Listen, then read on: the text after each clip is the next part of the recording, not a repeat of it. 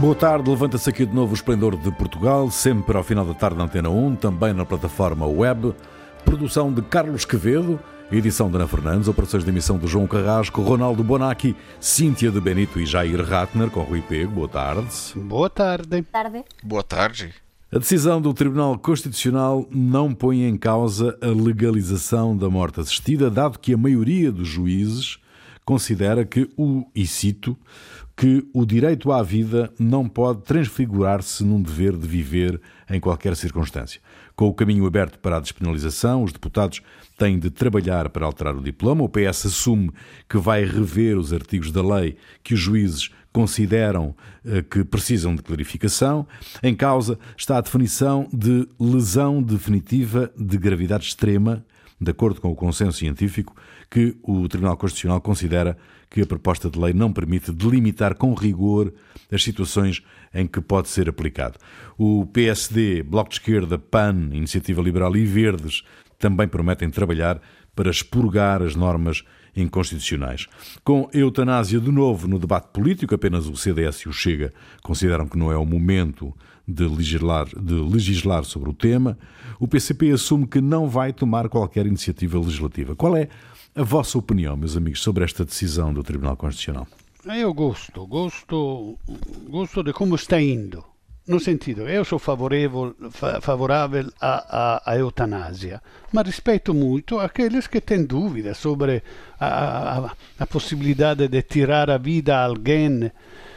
Então, eu, eu gosto que Marcelo, que é um católico, tenha dado voz a estas pessoas no? de, de, de uma forma genuína.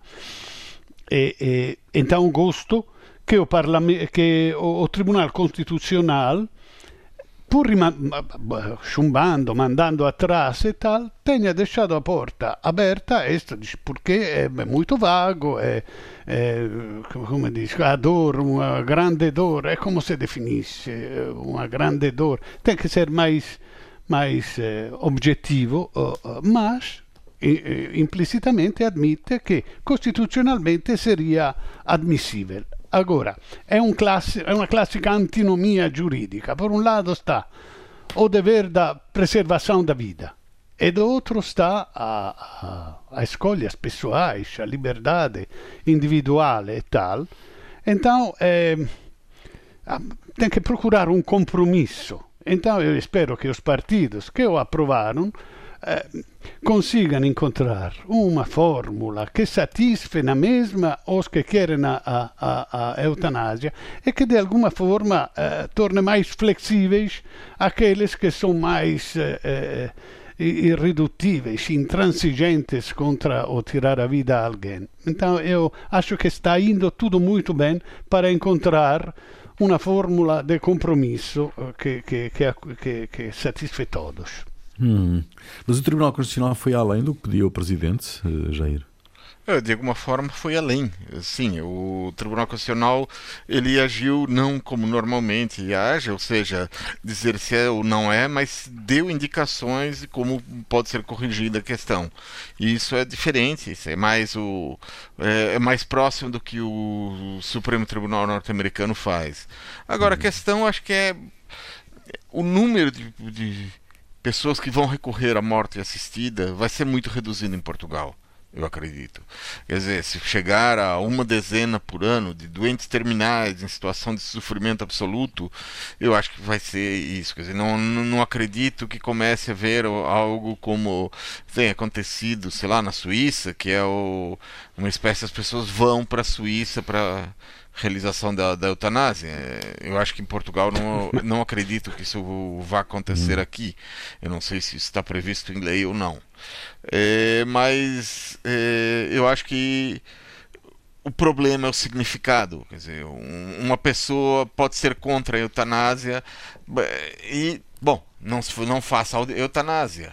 Agora, eu acredito que é crueldade obrigar uma pessoa a sofrer por anos e anos apenas por uma crença é, religiosa que não é dela, que uh, estão interferindo, interferindo na vida pessoal a, a partir do momento do, da, do conceito de que a vida é algo dado por Deus ou algo assim. Então uhum. eu, eu tenho um problema com essa proibição da eutanásia. Uhum. Espanha, bom, Espanha aprova uh, a lei da eutanásia, que entrará em vigor daqui a três meses. Será o quarto país da Europa e sexto do mundo a aprovar a lei. Foi um processo longo, um ano de discussão, votações no Congresso e no Senado. Hoje a votação final no Congresso dos Deputados. Cíntia, é possível avaliar a reação dos espanhóis a esta aprovação? Eu diria que não, não será uma reação polémica, porque a conversa da eutanásia há imenso tempo que está a decorrer em Espanha. Nós tivemos um caso muito famoso no início do, dos, anos, dos anos 2000, que Sim. até chegou a ser filme e ganhou o Oscar. Ou seja, a conversa pública há muito, muito tempo que está a ser feita com casos muito extremos. Eh, de facto, nós tivemos o ano passado, eh, tanto é assim que quando já acontecem novos casos extremos, eh, já nem sequer há uma reação de devia ou não ser de, devida aprovada a eutanásia, mas porque que ainda não está aprovada. Por exemplo, nós tivemos o ano passado um caso de, de um homem eh, já idoso que estaba a cuidar da muller, que, que estaba numa situación já moito impedida e, e, e estaba os, os dois sozinhos sen cualquier tipo de ajuda, porque entretanto tamén temos de ter en conta que as ajudas para a dependencia en España foran moito eh, recortadas coa crise eh, pelo goberno de Mariano Rajoy e aínda non recuperaron. Portanto, eh, as persoas que eh, de facto ficaron sozinhas sen apoio do Estado. E esta pessoa, eh, pronto, eh, acabou com a vida da mulher e a questão foi que, de acordo às leis que nós temos agora vigentes, este homem até foi eh, processado por violência de género, como se aquilo tivesse sido um assassinato machista, porque era dentro de um casal e não sei o que mais. E aquilo deu uma conversa que não, já não era a favor ou contra a eutanásia, mas como é que é possível que ainda não, isto não foi feito, depois de 20 anos de falar disso. E, portanto, a reação da sociedade eh, já é um bocado farta de, deste adiamento constante de uma lei que, é, é bom lembrar as pessoas, não obriga a acabar com a vida da gente. É o doente que entende expressar que mesmo queira acabar e tem de cumprir os requisitos. Não é qualquer doença, não é qualquer estado da doença. Portanto, eh, aprovar esta conversa que sempre acontece, aprovar mais um direito não é obrigar as pessoas a fazerem isso, não é Sim, acabar com direitos. A, a complicação da ordem dos médicos, porque é o juramento de Hipócrates, não pode... Certeza. Então, é, que, porque a intervenção de outra pessoa neste processo, não é a escolha de um som, não é que Exatamente. eu decido. Exatamente, são, são questões eh, delicadas que têm de estar muito bem definidas porque quando há eh, debates tão complicados, eh, a questão de haver indefinições, seja, sejam quais forem, eh, faz com que muitas vezes o debate eh, não, não, não fique onde tem de ficar e é a indefinição, não, não pode ser, isto tem de estar muito bem feito.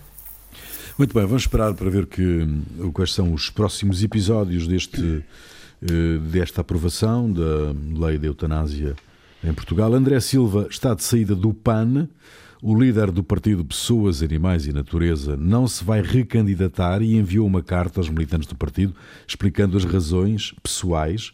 O porta-voz do PAN foi pai há cinco meses e quer apanhar o comboio da paternidade, estou a citar, e também considera que as pessoas não devem eternizar-se nos cargos. O congresso do partido está marcado para o início de junho e logo depois André Silva abandona a liderança do partido e deixa o lugar de deputado. Qual é a vossa opinião sobre esta sobre a atividade política do PAN sob a liderança de, de André Silva? Eu, eu acho positivo e concordo com o discurso da, da não eternização. Ele deveria dar exemplo a muitos políticos que estão ali há, demasiado tempo. Agora, mi deixa perplesso questo discorso di apanhare o comboio. Oh, Apanhar o comboio da paternidade. Che è fisiologico. Questa è una stupidezza. Cioè, ok, io concordo che o politico non è un mestiere, un trabalho, com, entre aspas, um, como os outros, que talvez é mais exigente, mas... E é uma ocupação de 24 horas, não é? Atenção. Vabbè, ma há, há muitos trabalhos que precisam de um empenho uh, profundo do, do, do, de quem o faz. Então, é, é aliás, há, há, o desafio de ser pai, de ser um bom pai, é ser um bom pai apesar de ter um trabalho importante, trabalhar, às vezes estar estressado, às vezes não ter muito tempo da dar aos filhos, mas a imagem de um pai que é ativo, é útil à sociedade, que faz coisas em que acredita, mesmo se às vezes um pouco estressado, é o melhor exemplo que se pode dar ao filho. E que vai fazer? Ele é o pai a tempo inteiro? Não vai trabalhar? Vai ficar em casa e nhê, nhê, nhê ao filho? Cioè, oh, que, bom, que bom que estamos é isso a falar que você disto fala das porque... mulheres. Exatamente. Obrigada, Ronaldo. Finalmente vamos falar disto. O que, o que está a acontecer aqui com o André Silva que pediu uma redução de, eh, de, das horas laborais. Que acontece, não é? Por que temos de, de esperar? Então a compañeira dele que ten de ficar co fillo non, ela pode ter tamén un traballo moito exigente e o André Silva tomou a decisión de oia, vou para fora, vou tomar conta do meu fillo isto, isto já é un discurso moito positivo entretanto, entretanto mm. eu acho que tamén é unha excusa magnífica mas, eu, quer dizer, os problemas no PAN há tempo que, que andan a, a, a circular e, e pronto, há uma questão aqui de se as pessoas todas as persoas dentro do partido sentíanse ou não ouvidas, se a súa opinión importaba ou non importaba, pronto. Eu agradezo o paso do André Silva porque evita-nos, numa altura en que temos moita coisa a gestionar, máis un drama tipo Joacín, ou seja, moito obrigada. A questão depois é a seguinte, eh, esta questão de ficamos ou não ser ouvidos é também um bocadinho naivo. Uh, porquê? Porque o PAN não podemos esquecer que a visibilidade do PAN deve muito ao papel do André Silva nos últimos anos. Não podemos esquecer que o PAN passou de ser um partido bem mais pequeno a ter uma maior representação nas últimas eleições. Isso, quando os partidos são muito pequenos, deve-se sempre a uma figura que dá nas vistas, que tem uma maior visibilidade. Quando o partido cresce e tem uma maior composição, o normal, porque assim acontece com todos os partidos que são grandes, é ter uma liderança forte e depois umas estruturas do partido que podem ou não podem vir, haverá críticas, não haverá, mas a questão de criticar um hiperliderazgo, uma hiperliderança do André Silva parece-me um bocado naivo neste caso, ou seja, eu acho que eh, se houver problemas em termos de partido é uma coisa, agora, criticar o facto de que todo o peso da imagem é para o André Silva, sinceramente, acho naivo. Hum. Jair, o PAN, o PAN vai viver tempos conturbados, digamos assim. Já vai, já está em tempos Silva. conturbados. Já hum. está. Mas vai, eu acho que vai acentuar-se essa perturbação? Sem dúvida, porque o. Quer dizer, olhando, tá, tá bem, é uma questão pessoal. Bom, sempre existem questões pessoais, todas as pessoas têm questões pessoais. Exato. Coisa assim. Mas o que. A, a, questão, eu acho que é importante ler isso do ponto de vista político. E o que está acontecendo no PAN, eu acho que dá para chamar de crise de crescimento. Na linha do que falou um pouco a Cinti, né? o, quando surge um partido, especialmente um partido ideológico, ou seja, é, existem várias fases. É, é muito fácil no começo você ter uma ideia de sociedade, um objetivo de que as pessoas vão aceitar uma nova forma de viver, o mundo, mais ou menos de acordo com uma determinada utopia, no caso, harmonia entre pessoas, natureza, com respeito aos, pelos animais. Agora, o jogo político ele implica negociação.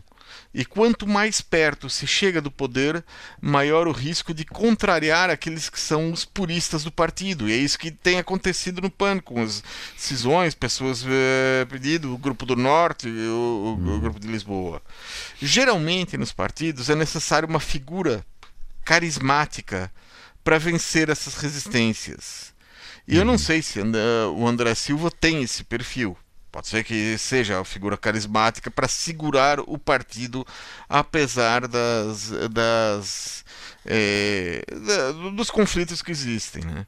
Eu hum. acho que neste momento existe o risco do partido de alguma forma desmoronar, desmoronar e é, eu acredito que grande parte disso foi se deve a proximidade que teve com o Partido Socialista na aprovação dos orçamentos, ou seja, na, ao lidar com a aproximação ao poder, a quem está no poder.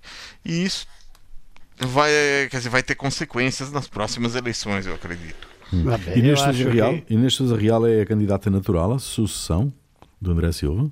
Isso aí é uma discussão dentro do Sim. partido, quer dizer, tem que ver quem é que tem, como é que se diz, quem é que tem maior, mais fichas para apostar na, na, na coisa, quem tem mais capacidade política de mobilizar as pessoas do partido. Pode, pode ser ela, pode, pode ser outras pessoas, pode ser. Quer dizer, eu não conheço bem o suficiente o, o- a vida interna As personalidades do, do PAN. do não é? PAN, as personalidades para dizer. E às vezes surge uma pessoa que ninguém está esperando que tem essa capacidade de mobilizar as pessoas de, de- de- e que responde às necessidades daquele momento. Eu acho Mm. che il problema principale do PAN è questo discorso che, per un lato, è verdade che eh, a difesa dos animais, eh, a ecologia e tal, è un problema trasversale e che non sta dentro due schemas da direita e esquerda. Eu acho que está. De qualquer forma, é, é, cioè, porque me parece mais natural que, que, que, que, possa ser a bandeira do futuro da esquerda esta, esta solidariedade com o ambiente tal que faz meno parte da, da direita. Ma então é neste contrasto que, afinal, enfrentando problemas reais da governação, há uma visão da direita e uma visão da esquerda, mesmo que eles acham que não entra nada à esquerda e à direita. Então, eu acho que, que, que, que o problema dele é estrutural, assim. Mas estas questões eh, que este partido, no fundo, defende, pessoas, animais e natureza, manter-se-á na agenda política nos próximos anos, certamente. Sim, Eh, mas e e, de- eles não são o único partido que, falam de, eh, que, fala, que fala disso. Uhum. Dizer, o livro falava fala disso. Quer dizer, a questão é que eles conseguiram, num determinado momento, eh, mobilizar em torno dessas ba- bandeiras um, grupos de pessoas, especialmente jovens, e que vão eh, que for, eh, e que levaram o partido ao parlamento e de uma vez e até ampliaram na segunda numa segunda eleição. Agora, eh, se eles vão continuar mantendo a manter essa esse público fiel, esse eleitorado fiel, não sei, porque eles não são o único que, tra que tratam desses temas. É um tema que tem muito apelo na sociedade, todo mundo fala, é, da direita e esquerda, todo mundo fala. Podem não fazer, é, mas fala. Quer dizer, que- ou seja, é necessário dar uma resposta à sociedade. Podem até. eh, Pode ser, uma resposta de maquiagem, uma resposta de, de, de, de, eh, de fachada. Mas todos os partidos sentem essa necessidade hoje em dia. Segunda parte do Esplendor de Portugal, Ronaldo Bonacci, Cíntia de Benito e Jair Ratner. Esta semana tivemos um acordo PSD-CDS assinado para as autárquicas, com Rui Rio a dizer que se vai embora se correr mal, com o CDS a apoiar Rui Moreira e o PSD a querer adiar as eleições, algo que o CDS considera não ser necessário. Em Lisboa, a candidatura conjunta de Carlos Moedas à Câmara Municipal é uma aposta forte para as autárquicas, embora as sondagens ainda não o reflitam. Bom, um acordo que tem logo muitos desacordos no início, não é? Qual é a vossa opinião sobre este acordo PSD-CDS para as autárquicas? Bom, é é que, tendo em conta eh, a situação do CDS, só podia fazer isto. Ou seja, quer dizer, ir sozinho era já eh, o suicídio final, porque eh, já na época das Cristas a questão começou a piorar a sério e agora com a nova direção, quer dizer, o facto de pôr uma pessoa mais nova à frente não, não faz muita diferença se depois Sim, o conteúdo. Hum, eh, sim. exatamente, quer dizer, fica bem na fotografia ou não, depende se gostares ou não, mas pronto, eh, se o conteúdo não muda. Agora, hum, a questão das, das eh, candidaturas, já o facto desta divergência entre eh, estamos a favor ou não de adiar, enfim, olha, se não temos claro isto, que já seria como a primeira coisa para falar, é, é verdade que ainda falta muito, mas também é verdade que estamos a assistir atrasos no calendario de dúas en dúas semanas. Portanto, tamén non é unha questão eh, extremadamente inverosímil para falar diso. Um, e já, eh, por, por, por tamén falar alguma coisa da questão de, de moedas, eu non sei até que punto é justo eh, percebermos se tem ou não um efeito eh, numa sondagem nacional. Ou seja, nós passamos um imenso tempo a dizer que Portugal não é só Lisboa, E, no entanto, pretendemos que os efeitos dunha candidatura a unha autarquía de Lisboa eh, sexan, eh, reflex, eh, teñan un reflexo nunha sondaxe ao nivel nacional, onde há moita coisa que tamén debemos ter en conta. No? Por tanto, eh, bo, o acordo eh, en principio era a única coisa normal e obvia desde o punto de vista do CDS, tamén o PCD precisa de alguma unión que faça alguma forza. Mas tomando como referência uh, a candidatura de Carlos Moedas a Lisboa, uh, em que se tentou, uh, pelo menos no início, que se fosse constituída uma frente de direita, não é? mas que excluía o Chega, não é? E, portanto, digamos que há aqui, um, de alguma maneira, um cordão sanitário em torno do Chega, do vosso ponto de vista, ou não? Eu acho que, quer dizer, primeira coisa, a candidatura de Carlos Moedas até agora eu acredito que tenha sido um flop. O objetivo era federar a direita, ou seja, criar Exato. um movimento que fosse capaz de contrariar a, a máquina montada pelo, pelo, Partido Socialista em Lisboa. E esse objetivo até agora não foi alcançado. Por quê? Porque tem várias candidaturas da área da direita e até é, o bom houve inicialmente uma espécie de um primeiro aplauso geral, uma pressão sobre os possíveis parceiros de coligação para se unirem ao, ao candidato do PSD e uh, verificou-se que a iniciativa liberal não embarcou nessa. Sim, disse logo desde começou... o início que não, que não entrava. E disse desde o início que não entrava. É, não entrava. E depois, bom, e também o Chega, quer dizer, os dois partidos eles é, perceberam que eles estariam perdendo a sua identidade no momento de afirmação enquanto partido. E antes de saber qual a força que eles realmente têm, eles têm como é que eles vão fazer parte de uma coligação? A iniciativa liberal entraria com o quê? Com que cacife, com que fichas para esse, hum. para esse jogo? Né? O, eu acho que. E a situação eleitoral depende muito da evolução da pandemia, especialmente nas cidades maiores, Lisboa, Porto, onde é, existe uma leitura nacional dos votos, onde as, onde as pessoas votam um pouco, pelo tamanho da cidade, votam um pouco também né, na, em questão programática e não tanto de proximidade. Então, e eu acho que isso vai depender, por, por exemplo, da queda das mortes, de novas infecções. Isso, isso é, esses números vão ser o trunfo eleitoral. Assim, não, não, se houver uma nova vaga, a situação isso, do, POE, do PS em Lisboa pode piorar, eu uh -uh. acho. Hum. Eu acho que a pandemia não vai afetar aí, porque não, até agora não afetou. Vai afetar. A, até agora não. E não, até agora quando, não. No momento que foi lançada a, votação, a, a candidatura do Carlos Moedas, em, em que o, estava no, em que se que estava durante a vaga, naquele momento acreditava-se que a direita poderia ganhar. Passou algumas semanas, diminuiu a vaga e nesse momento a, a situação é vista de forma diferente. Não sei. o PS nunca perdeu grande apoio durante a pandemia e a questão daquela semana que tinha uma melhor avaliação a candidatura também tem a ver com o facto de ser a novidade da semana, a semana passa e pronto. Certo, não podemos certo. também concluir que só por uma semana em que a pandemia relaxou, então tudo mudou. Ou seja, é também a questão da novidade do, do, do, factor moedas. Eu acho que ainda não temos dados em termos de sondagens autárquicas, insisto, para dizer se o efeito Carlos Moedas é ou não um bluff. Ainda não. Olha, de qualquer forma a direita se está a organizar, bem ou mal, se está a organizar, a tentar aglutinar, agregar, enquanto a esquerda, o, o Costa, é um resiliente, um resistente, mas eu acho que a situação vai piorar pela pandemia, não, não pela pandemia, pela economia que ainda não se sentiu muito.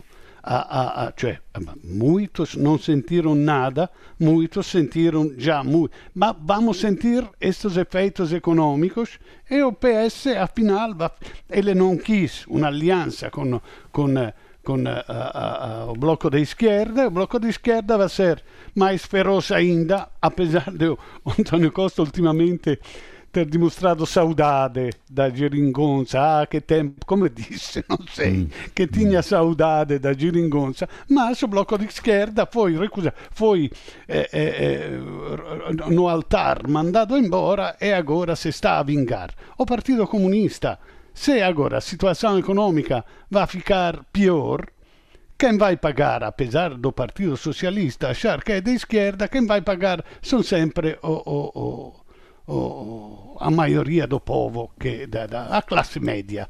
E, uhum. e, e, o Partido Comunista não vai, vai, vai lutar contra este governo que vai perder direitos a, aos seus eleitores. Então, a direita se está a a esquerda não vai ser amiga, então eu não sei nesta autárquica o que vai acontecer. Sei que no próximo período vai ser muito mal para o Partido Social, apesar de até agora manter, aumentar até eh, eh, a sua percentagem de, de, de, é o político mais interessante, mas vai ter um período muito, muito feio agora.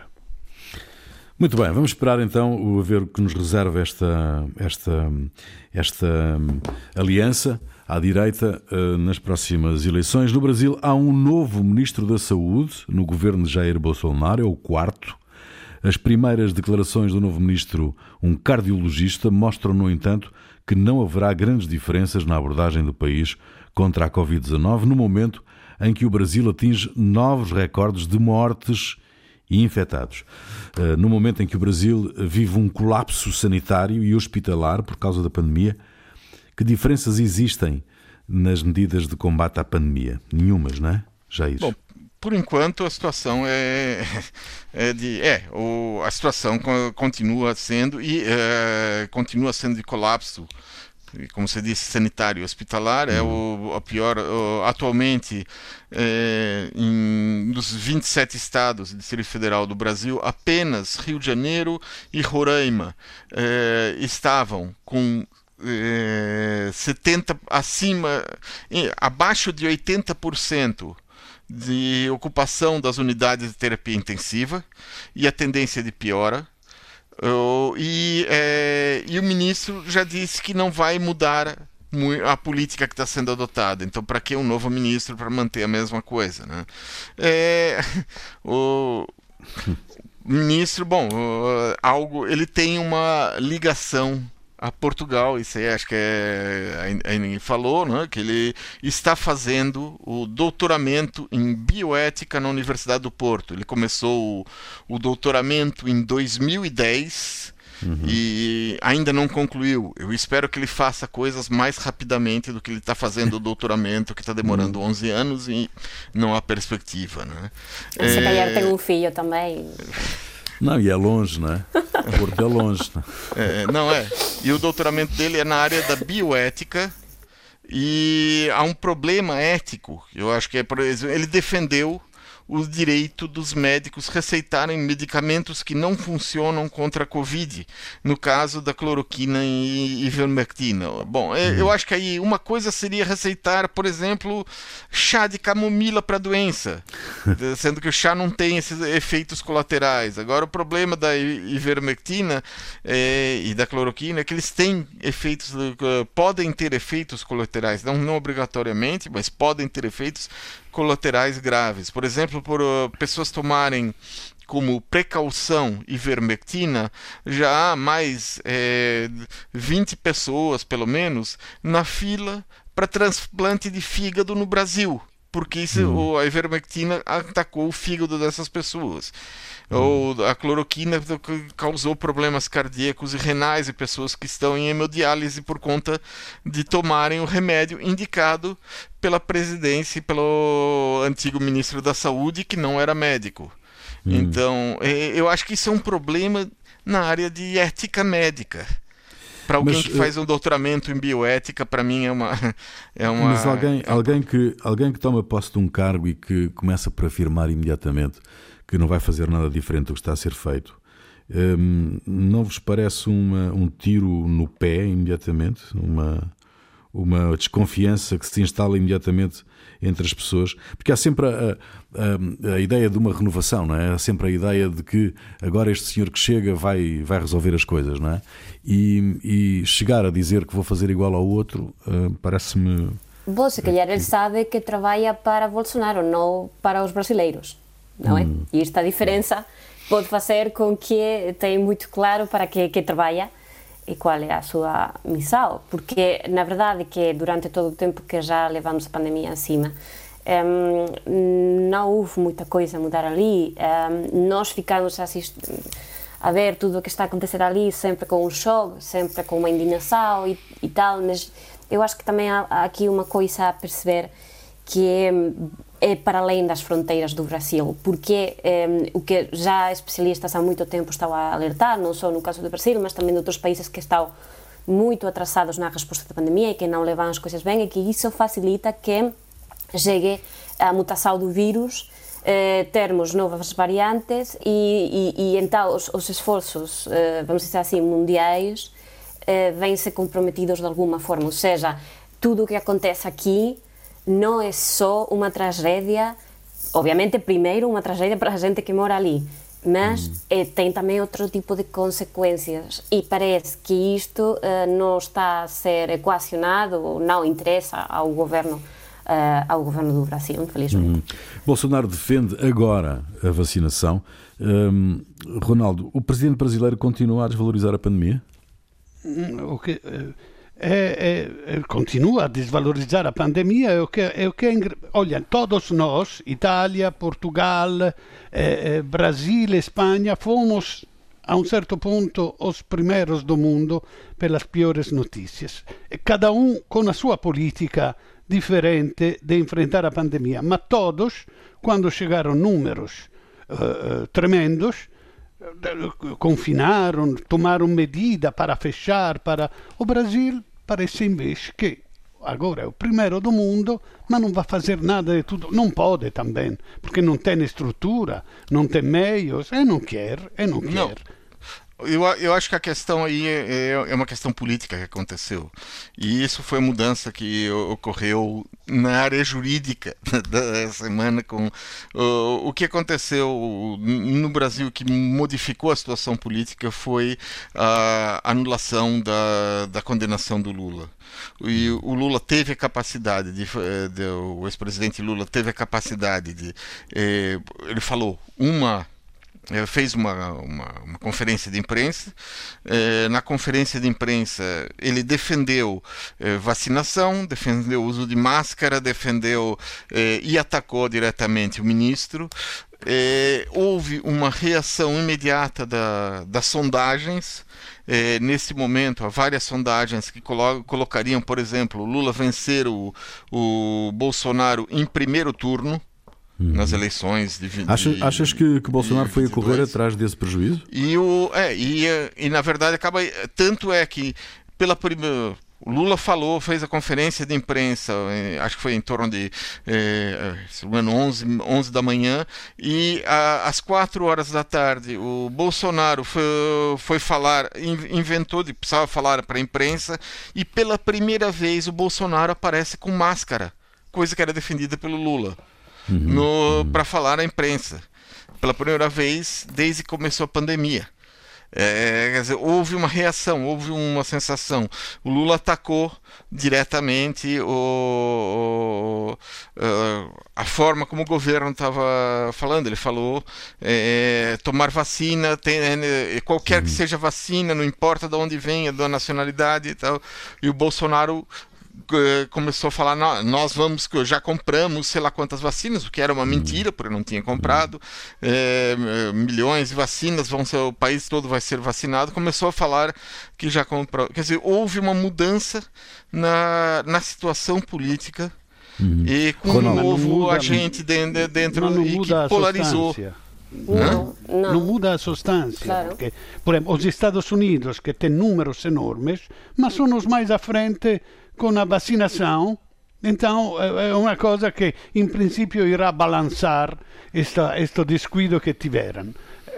no Brasil stanno embaixo com a vacinação, não compram vacinos, não, não, não tomam medida de segurança. Eu acho que é o único país do mundo com esta situação grave da todos os pontos de vista, cioè não consegue recuar. O recuar agora faz o que recuar?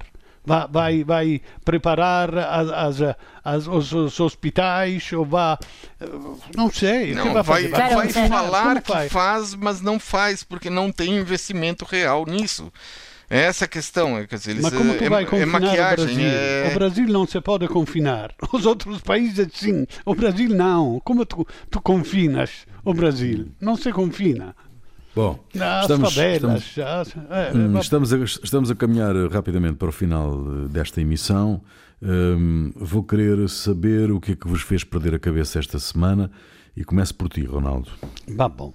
É, a propósito da suspensão por precaução da vacinação da AstraZeneca, a causa de algumas, a causa de algumas mortes que até agora não foram correladas com a vacinação, o Regno Unido usou até agora 11,4 milhões da, da vacina da Pfizer, com 38 mortes e 9,7 milhões da vacina da AstraZeneca com 30 mortos, que corresponde a 3,33 mortos por milhão da Pfizer contra 3,09 por milhão da AstraZeneca, até menor que a Pfizer.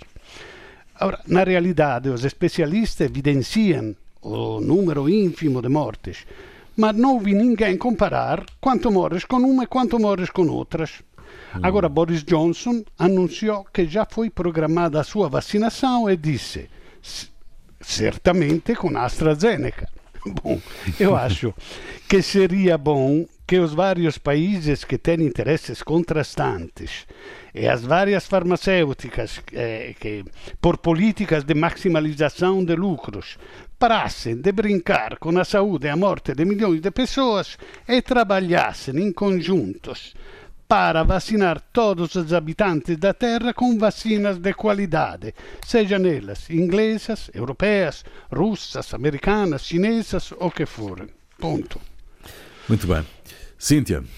Bom, um, o 4 de maio haverá eleições na região de Madrid, eleições que foram convocadas antecipadamente pela presidente uh, de, do Partido Popular, Isabel Díaz Ayuso, que não quer continuar com o seu governo de coligação e agora quer governar sozinha. As sondagens estão a favor dela, pelos vistos.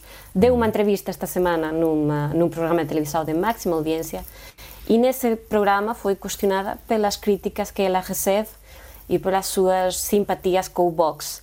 E ela contestou eh, que, pronto, sou consciente de que chama-me fascista, mas quando me chamam fascista, eu sei que estou no lado certo da história. Então, hum. quando isto é dito num programa de televisão, de máxima audiência, e não é rebatida pela pessoa que a está a entrevistar, aliás, hum.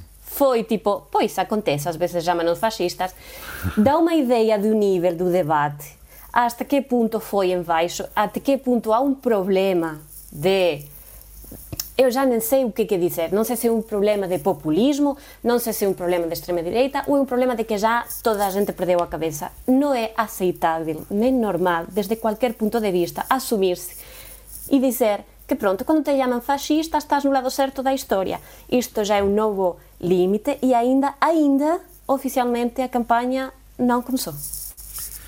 Muito bem. Jair. Olha, o governo da Dinamarca é do Partido Social Democrata, mas a última proposta de lei apoiada pelo governo dinamarquês, eu acho que teria assinatura e o apoio do Chega em Portugal. É uma lei que está em discussão no parlamento dinamarquês, vai limitar o número de habitantes de países não ocidentais nos bairros desfavorecidos e esse limite é 30%.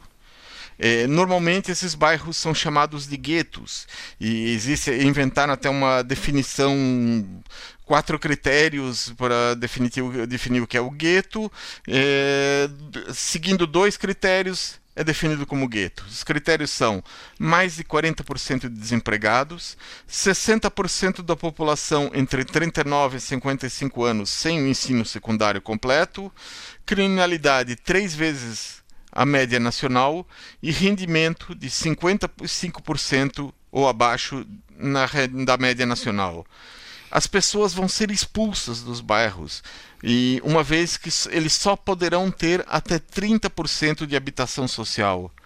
É, segundo o governo da Marquês, esses guetos criam sociedades culturais e religiosas paralelas à sociedade dinamarquesa. Pois é. Uh, Ronaldo, a música é tua.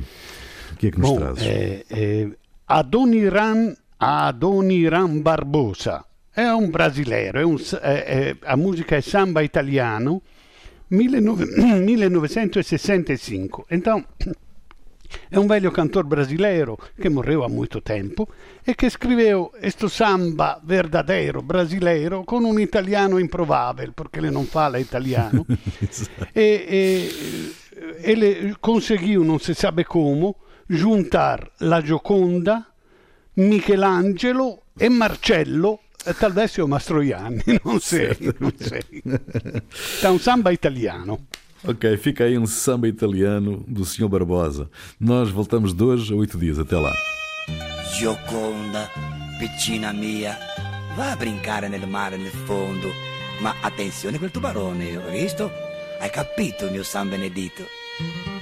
Piove, piove, a tempo che piove qua, Gigi.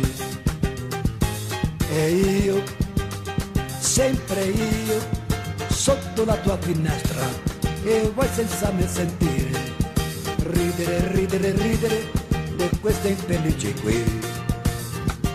Piove, piove, fa tempo che piove qua, Gigi. E io, sotto la tua finestra e vuoi senza me sentire ridere, ridere, ridere di queste infelici qui. Ti ricordi Gioconda di quella sera in Guarujá, quando il mare ti portava via e mi chiamaste aiuto Marcello. La tua Gioconda ha paura di quest'onda di Tito Angelo voi come ha detto Michelangelo. Oi, oi, oi, oi, oi, oi, oi.